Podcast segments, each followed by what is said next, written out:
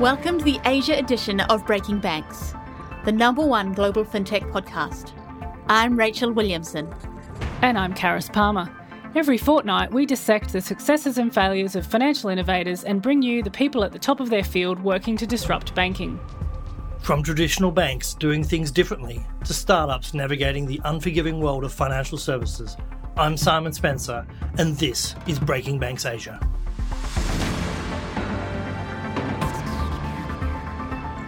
Welcome back to Breaking Banks Asia and our first episode on China's central bank digital currency, or CBDC. By the end of December 2022, there was about 2 billion US dollars of digital yuan in circulation in China. That's a drop in the ocean for the world's second largest economy, but with examples like the city of Suzhou aiming for 300 million US dollars of digital yuan transactions in 2023, and the People's Bank of China allowing it to be used by securities, the trial rollout is moving ahead, albeit slowly. China's CBDC is said to do many things. It might be the future of regional and cross border trade. It might be spyware. It might be the Chinese answer to M Pesa for the under and unbanked. What is clear is after nine years of being trialled, there is no clear timeline to a full launch. So, what can it do? This episode, we speak with Richard Turrin, an ever enthusiastic advocate for the retail digital yuan, about what it can do in China. For use outside China, the situation becomes much more speculative. So we've brought in Singapore Management University's Professor Heng Wang to talk about how it might expand as a cross border reserve trading currency. So let's go to our first guest. Richard Turrin is an authority on tech innovation and digital transformation, and also one of the world's leading experts on China's digital yuan. He has lived in Shanghai for 10 years and writes regularly on central bank digital currencies in his newsletter Cashless, which bears the same name as his latest book, which was published in 1921, uh, 2021. Richard, welcome. I'm very excited to be talking to you about this topic, partly because you're so enthusiastic about it, and partly because you're so deeply knowledgeable about it. So, welcome to the show. Well, thank you so much for having me, Rachel. I love being here. And yes, I'm enthusiastic about this topic because it's not academic for me. I live in China. I have these apps. I, I, came to a China that used cash, and now I live in a China that's gone cashless.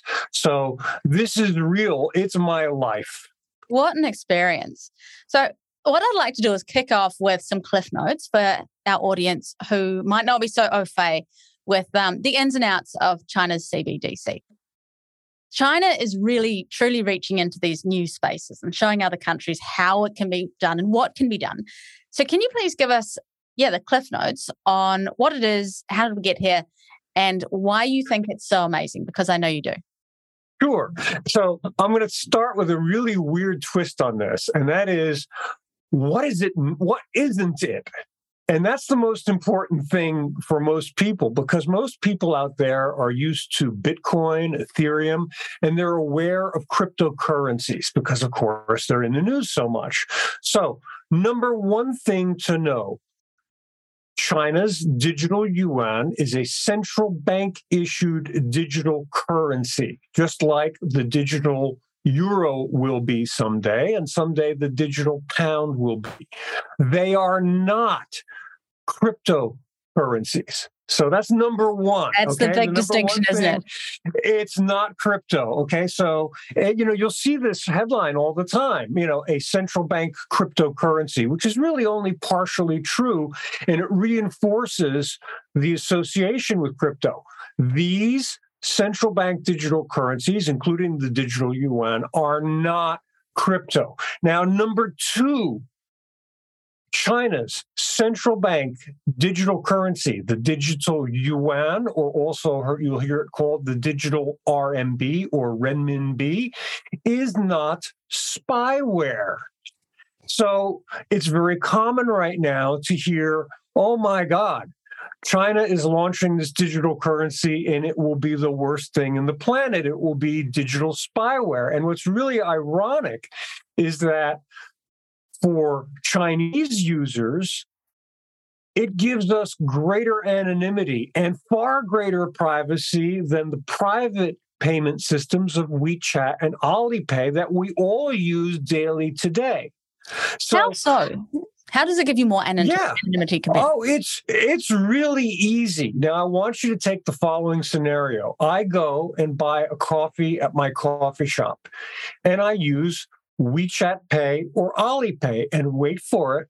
Think about the same transaction with a tap and pay Western credit card or swipe, or however it is, or, or Apple or Google Pay, where you put the phone in, onto the terminal. The question is, what assumption of anonymity do you have? In other words, do they know who you are when you buy the coffee? And the answer is with WeChat Pay and Alipay, of course they know who buys the coffee.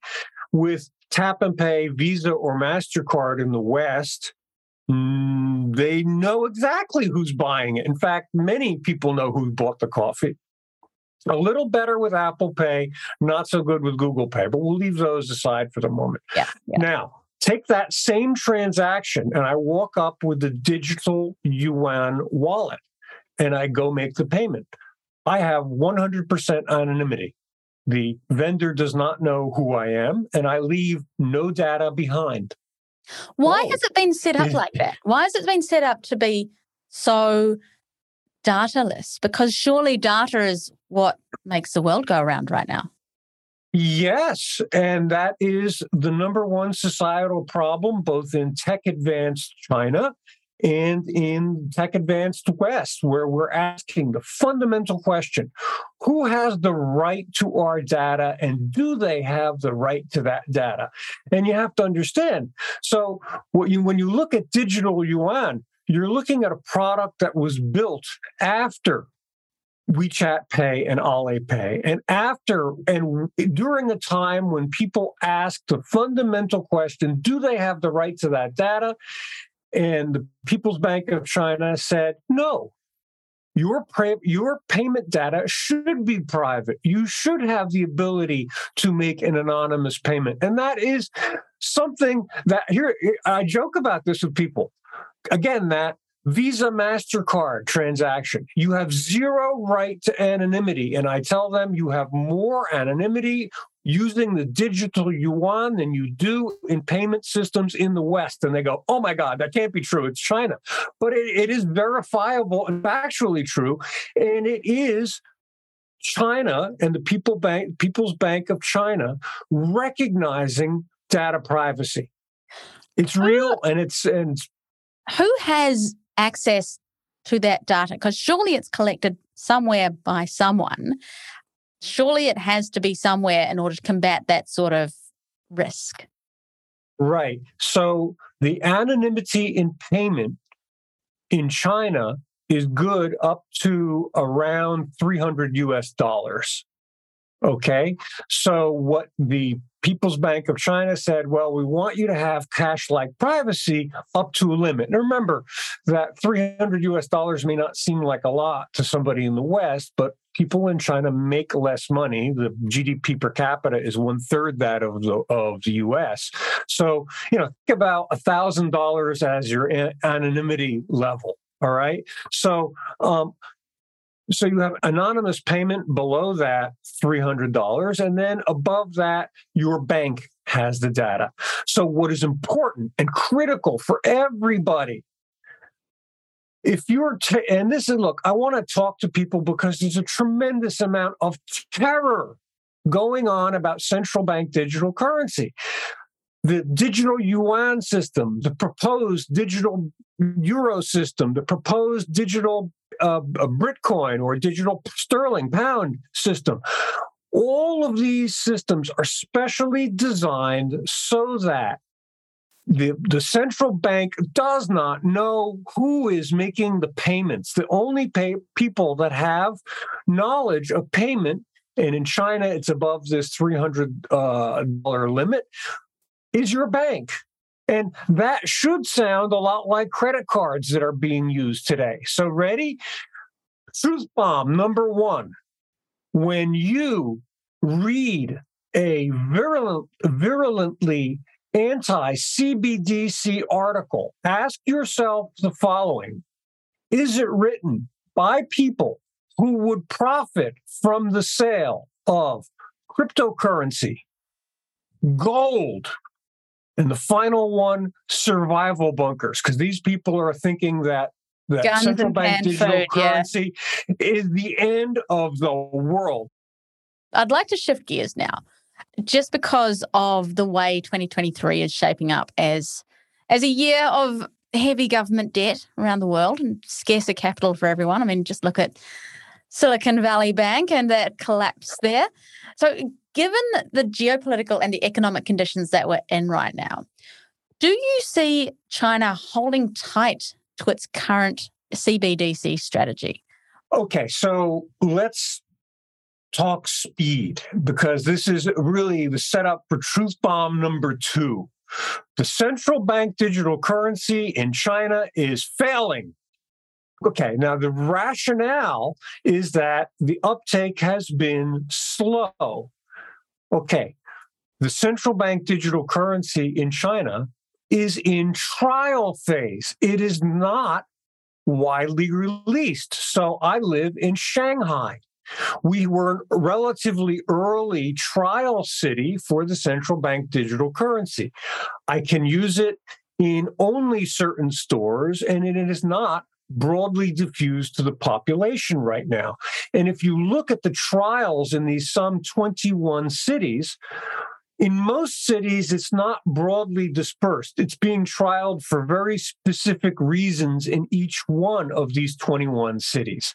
So, what you see is a meticulous rollout of central bank digital currency. Now, understand this what it is being compared with, oftentimes, is cryptocurrency. Cryptocurrency, you build the coin and you say, here's the coin.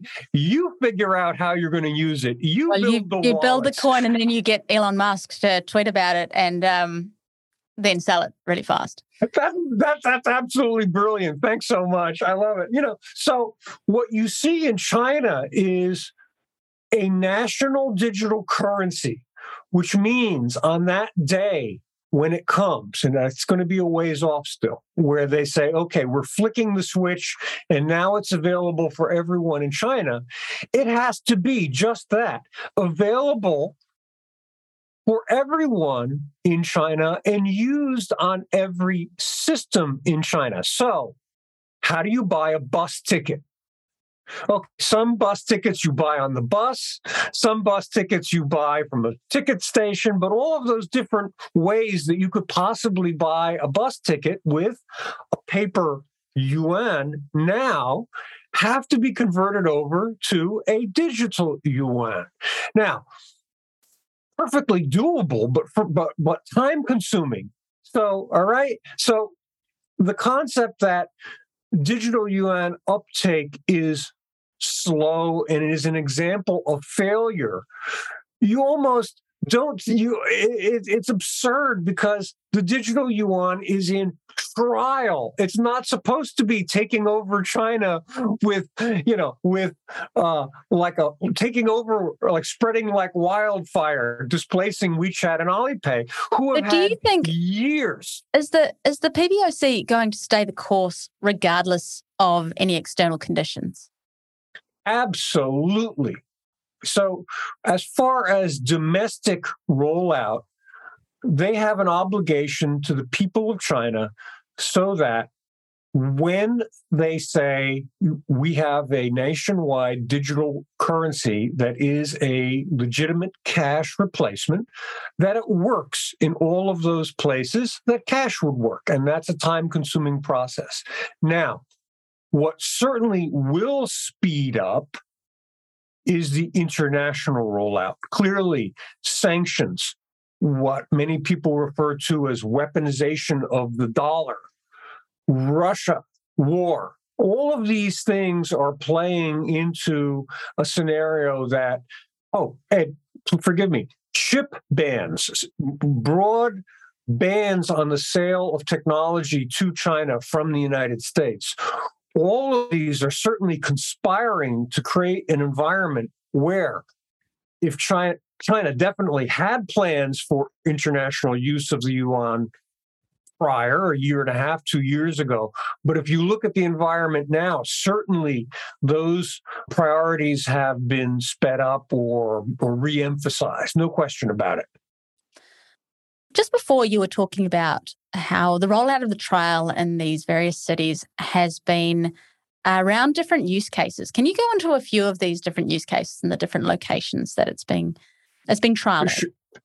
Yeah, sure. So you know, uh, and I'm, um, i apologize, I can't come up with the names of the city and match That's them. Fine. That's you know, fine. I, uh, but um, there are certain cities, and, and I can use Shanghai for this one. Shanghai, in the initial rollout, they did put it into McDonald's and a few of the big stores for trial use, and it did make it onto the subway platforms for vending machines. So, okay, fine.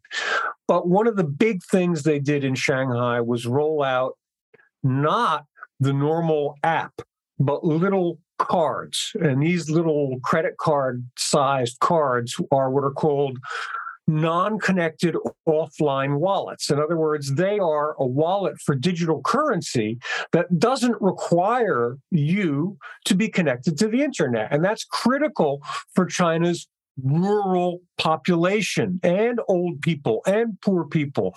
Now, what you saw with Shanghai was sure, relative to WeChat and Alipay, nobody used digital yuan. But what you did see is three or four hospitals, three or four schools, all targeted to use these cards and they developed a tremendous amount of knowledge from that. Now, what you're seeing in more recent trials in certain cities are smart contracts where and here's the easiest example for the smart contract. It's very typical, and it's a real problem in China where you would pay for some after school educational program for your kid, all right? And you pay for 20 lessons, and the school goes bankrupt and you've taken two of the lessons and you're out 18 lessons, right? So what we have now is a smart contract. You pay for the 20 lessons, but the money never really leaves. Only when your child checks in on a digital system that confirms that he sits there in the class does the money actually get paid to the to the vendor uh, to the class provider. So that's a, a very trivial perhaps but certainly solves a real problem for people in China. An example of a smart contract at work. And that was, I'm pretty sure it was Hangzhou as the city for that, but I'm not 100% sure. So that's two examples of smart contracts, uh, uh, offline cards, and some of the other um, venues. I can't remember which city was particularly working on buses and transportation use. So everybody, every one of the cities looks at this new bright shiny thing and says, "Well, what are we going to do with it? Let's try it here." And they try to specialize. And eventually, what that city learns becomes part of a common knowledge base and they spread it out to the to the other cities. And really useful to be enabling modes of payment like those cards. It sounds like china is being a bit more inclusive in this new payment system at the very least. China has to be. China has a tremendously large rural poor population and it also has an aging population so they china experienced about 2 years ago the People's Bank of China put out a special warning. It was summer of 2000 21, I believe it was. And they started sending the police out and they said, look, you have to accept cash. We know that everybody is using WeChat and Alipay, but it's a problem for old people. And they started to go out and ensure that businesses still kept a cash box. Now, it's not as big a problem as it's made out to be. The vendors of fruits and vegetables in neighborhoods that have a lot of old people, sure, they have cash boxes. They never got rid of them. But there was a concerted effort to ensure that everybody would take, ca- you know, would take cash. So China has this large rural population. It has a large aging population, and central bank digital currency is designed to ensure financial inclusion. Now, you say, oh, well, that's a China problem. That's a sub Saharan African problem. No, it's not. there's 20 there's 19 point something percent of the US population right now that is either unbanked or the term is underbanked. And underbanked means that they are paying for check cashing services or other non-bank financial services services which cost a lot. So yes, it's a emerging market problem, but it's also a problem for developed economies as well, even though they don't really like to admit it. So I have a really dumb question for you. How do you get digital yuan? Oh, that's not a dumb question. That's a beautiful question. And that's oh, thank you. the whole that's the whole point. Okay, so a typical user with a bank account, when you go to your digital yuan app, you say, which bank do you use? You put your bank name in it and it says, Do you have that app on your phone? And it's like, Yes, I do. I have a digital banking app.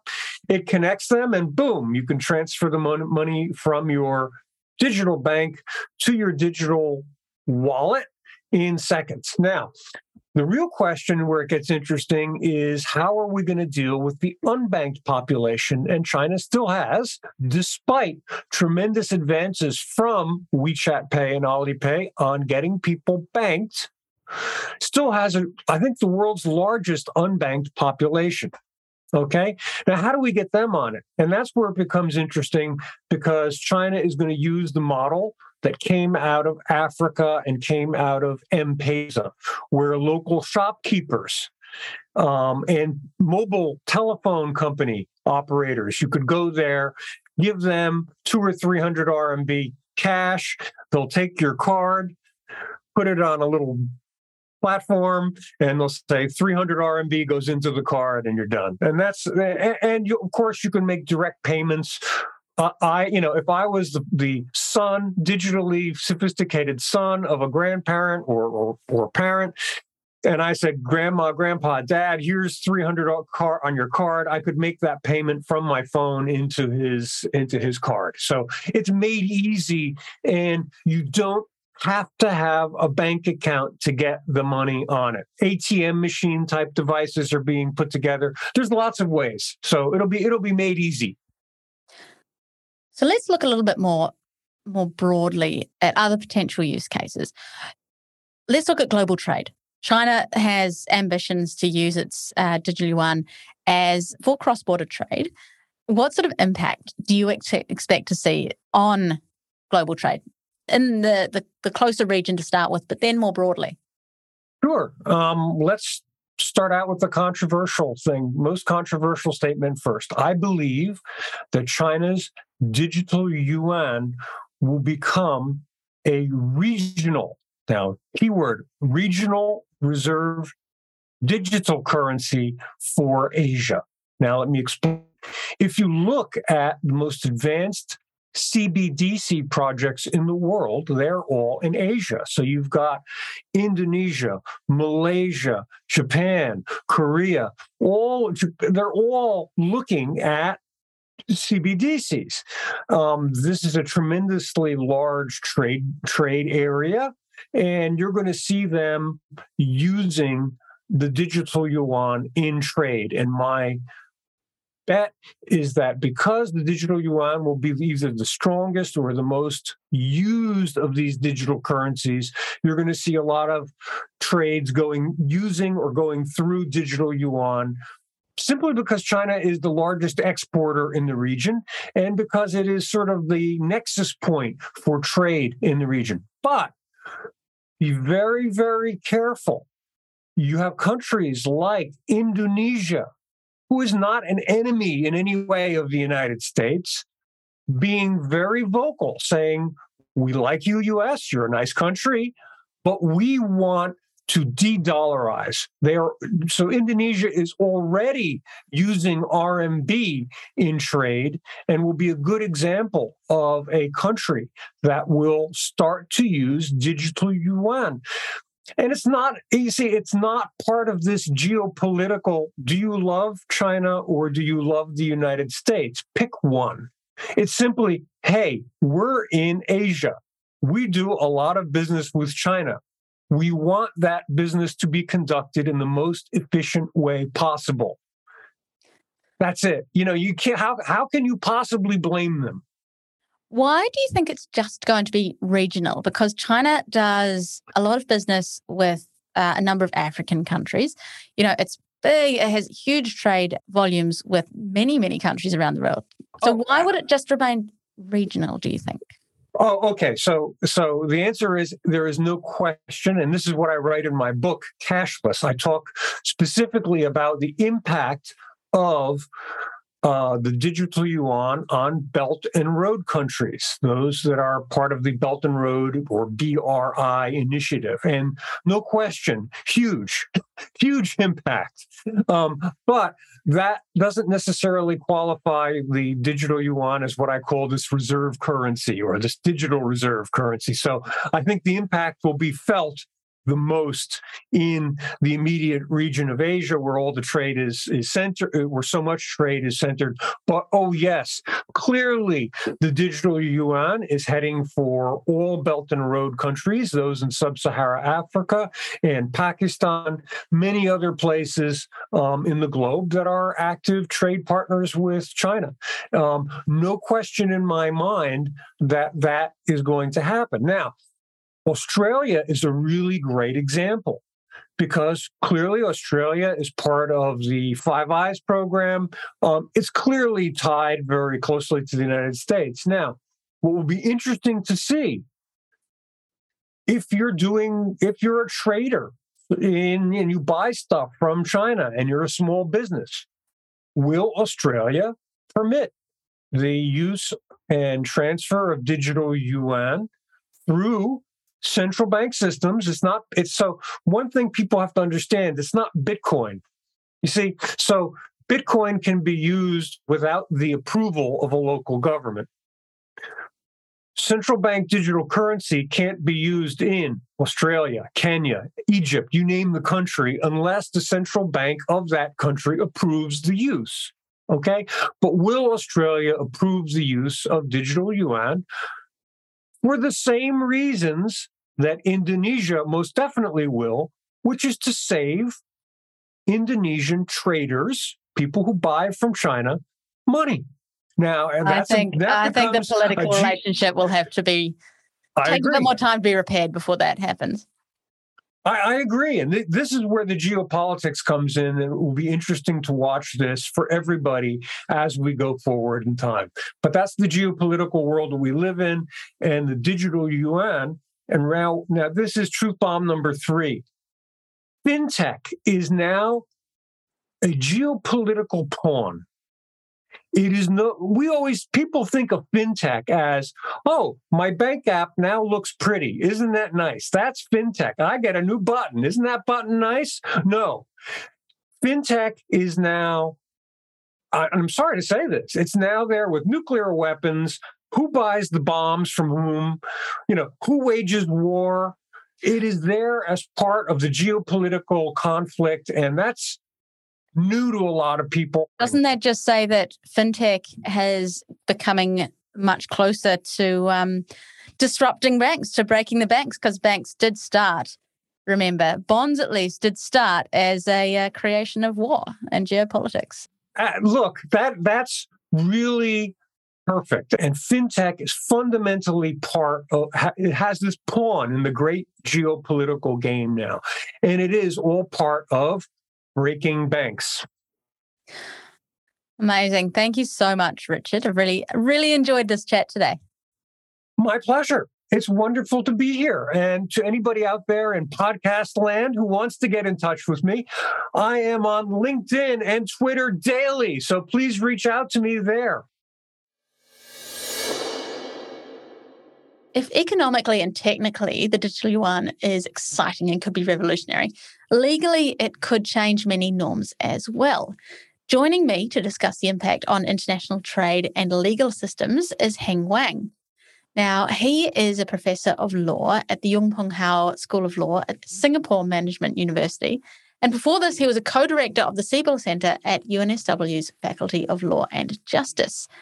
Now, he's got a very, some very interesting views because his current research focus is China's approach to digitalization and the international economic legal order. So we're looking at things like the Belt and Road Initiative and the digital yuan. Welcome. Thank you so much for joining me, Heng. Thank you very much for having me. Do you think that China's CBDC will become an international reserve currency that could challenge the US dollar's dominance in trade? Yeah, I think it's a great question. Uh, probably not uh, in the short term, because actually, uh, if you look into central bank digital currency, which is a digital version of the fiat currency, and its uh, technology itself uh, is one thing for deciding whether a currency is international reserve currency, but not everything. So it's not necessarily have a direct link between being a CBDC. That means you will be an internal, sorry, international reserve currency. So it depends, for example, on trust and confidence in the currency, or they are uh, also affected by external factors like geopolitical or geoeconomic dynamics, like sanctions. What sort of conditions would need to be in place for a Chinese CBDC to challenge the US dollar's dominance? Yeah. I think that's actually at the end of the day, that depends on the whether this currency will be widely used, you know, in international markets. And behind that, you know, uh, it has the issue that whether the users uh, in international markets has a trust and confidence in this currency, you know, in the digital version of that.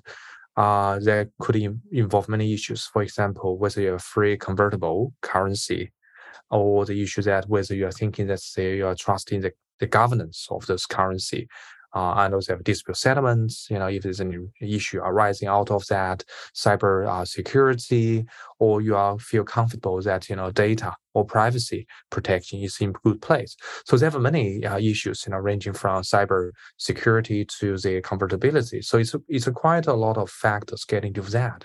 And if we look into the scenario, it's quite different from if history when we look at the US dollar became the international reserve currency, we see a quite different landscape.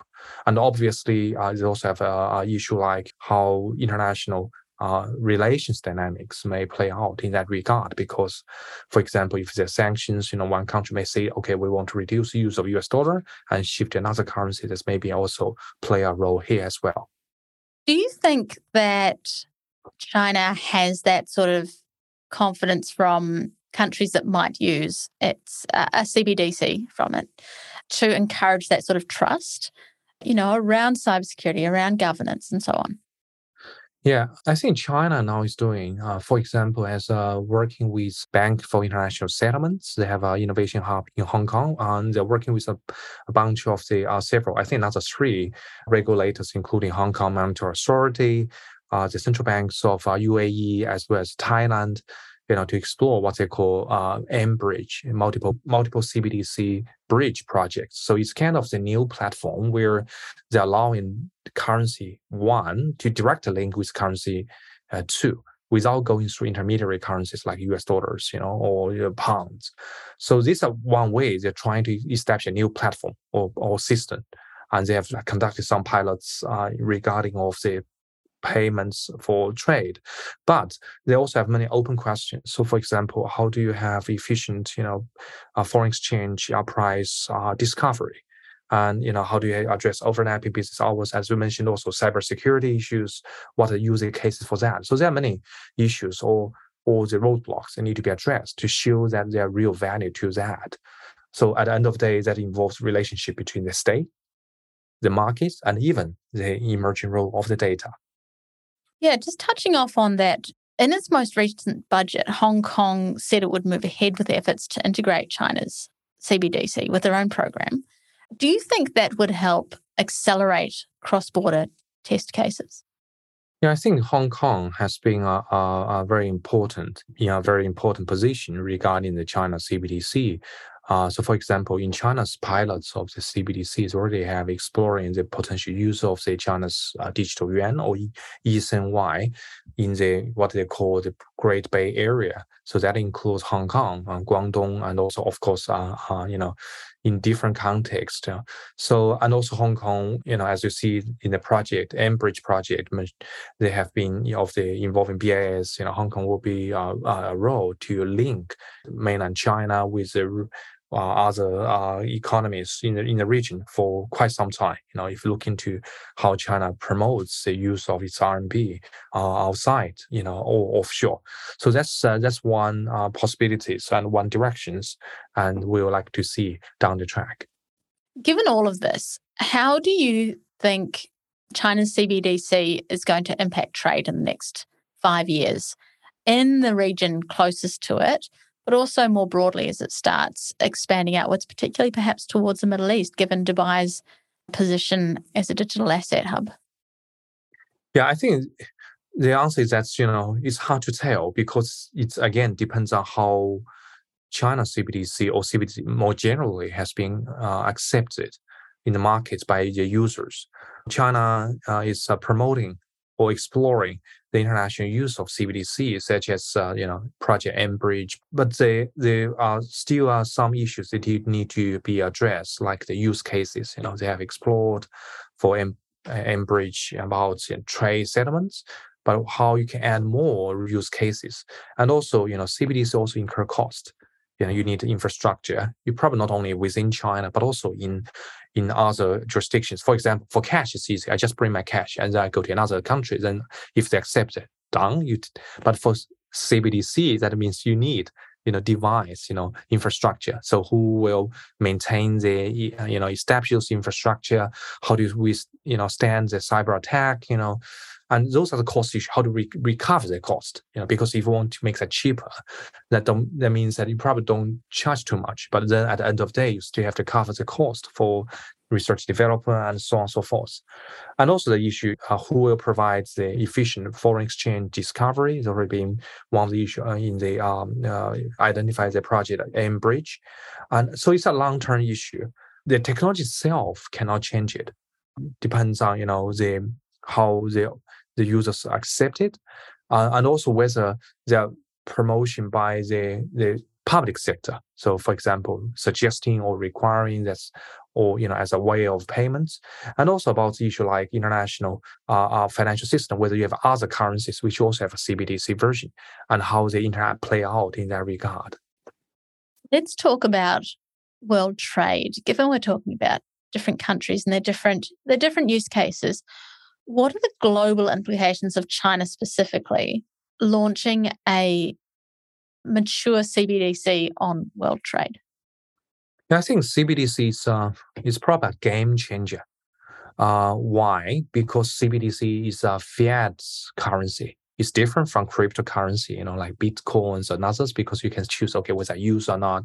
But in Chinese context, for example, it's a you know legal tender, so you basically expect it to uh, you expected to use that. And also, I think that the CBDC is different from traditional cash because it carries or generates a lot of data in itself, you know, who use that for what context. And, and there are a lot of implications, not only for uh, regulators or policymakers, but also for businesses. Because if you don't have access to that, that means you cannot use data, you know, uh, which is a key in the digital age. And that involves also to your infrastructure. So they will have a lot of profound implications, you know, in international economic governance. And then for trade itself, that depends on whether technology, you, know, is successful. You know, technology has a lot of uncertainties. You, you basically make a decision on technology which you don't really test it, have not tested, you know, for a very long time.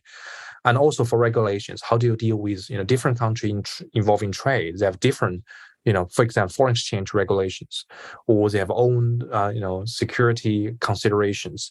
How to deal with those kind of issue? You know, so these are a lot of issues that may may uh, we'll have to see how it played out. You know, how to deal with that.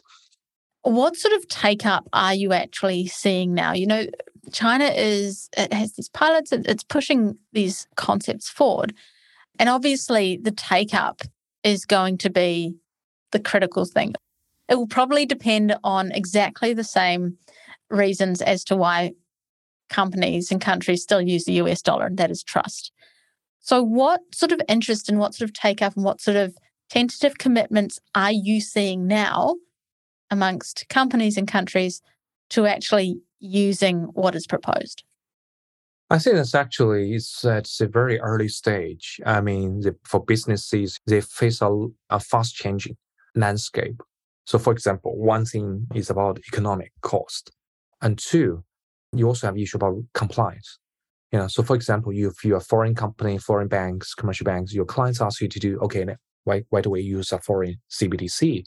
And then you are bearing in mind that, okay, how can I comply with local jurisdictions requirements vis-a-vis international or foreign countries one? So they may not be the same. They may have, you know, different directions. And thirdly, the businesses are also trying to shape the landscape. They're not just being accepting that. So for example, for SWIFT system, uh, it will be a change. I mean, in the regard of, you know, the probably CBDC international use doesn't always mean that you will follow the same path as before. You know, you go to the messaging system, you know, build a new system. That's the reason why you see that, you know, um, SWIFT has a joint venture with China's PBOC related in, uh, institution. And also for MasterCard and Visa, how do you plug into those new system? And how do you for international banks you know to deal with that? And also international relations also affect that. So I think for businesses, is they they are probably uh, more way of you know see how they shape the or contribute to this process. You know to make sure that we have a transparent a system, we have a system which is interoperable, we have systems that will help to reduce the cost while respecting you know the issues like the uh, privacy protection. So it's an area which you need a lot of public-private, you know, partnership. A central bank cannot do the job by itself they need to heavily rely on commercial uh, sectors, you know, and individuals because each public they're also affected by that, so they need to have their voice heard.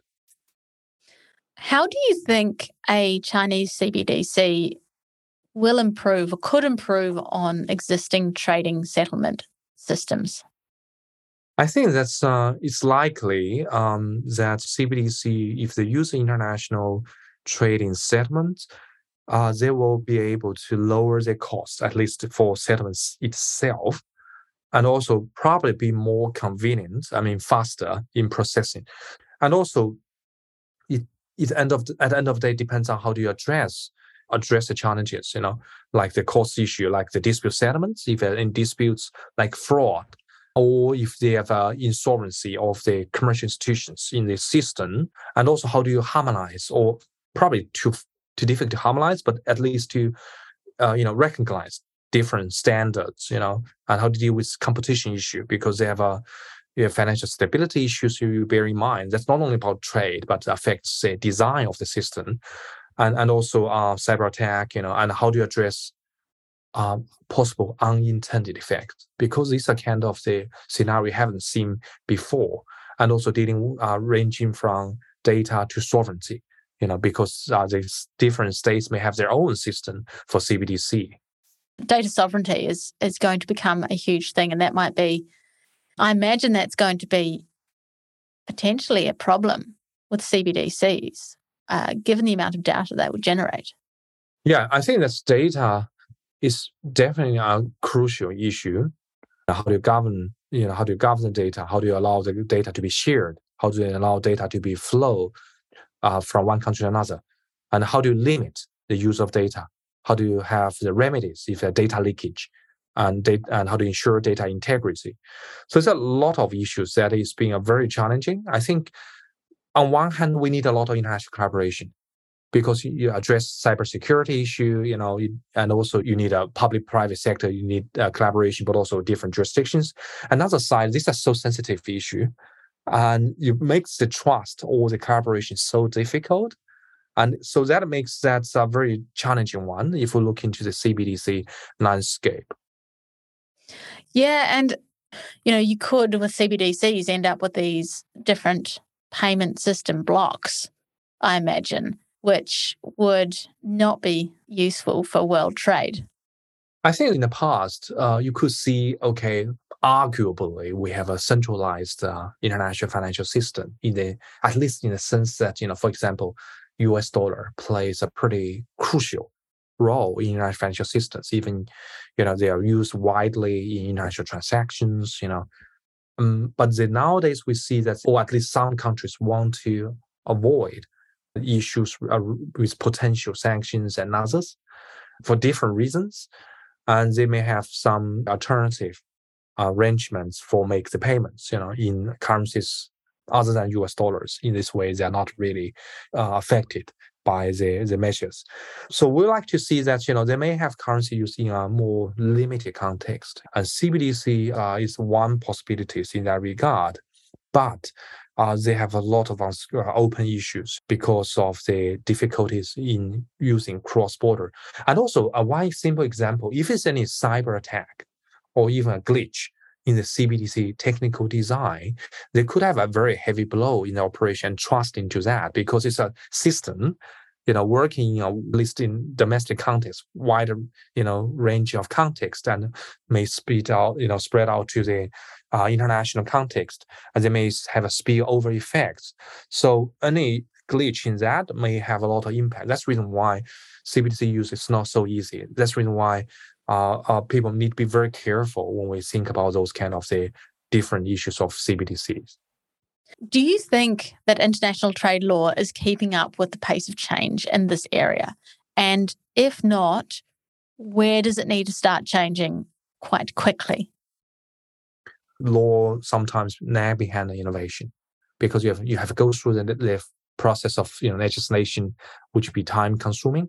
It involves many more agencies than before. Traditionally, trade law only about trade, but obvious for digital currencies, you have those regulators for central banks. You have issue, for example, if I use CBDC for taxation, your tax authorities, uh, data regulators, you know, national security, uh, and other agencies involved, banking regulators, financial regulators, and so on and so forth. So that increase the difficulties uh, in in those kind of rule making. And thirdly, international uh, relations makes that more difficult.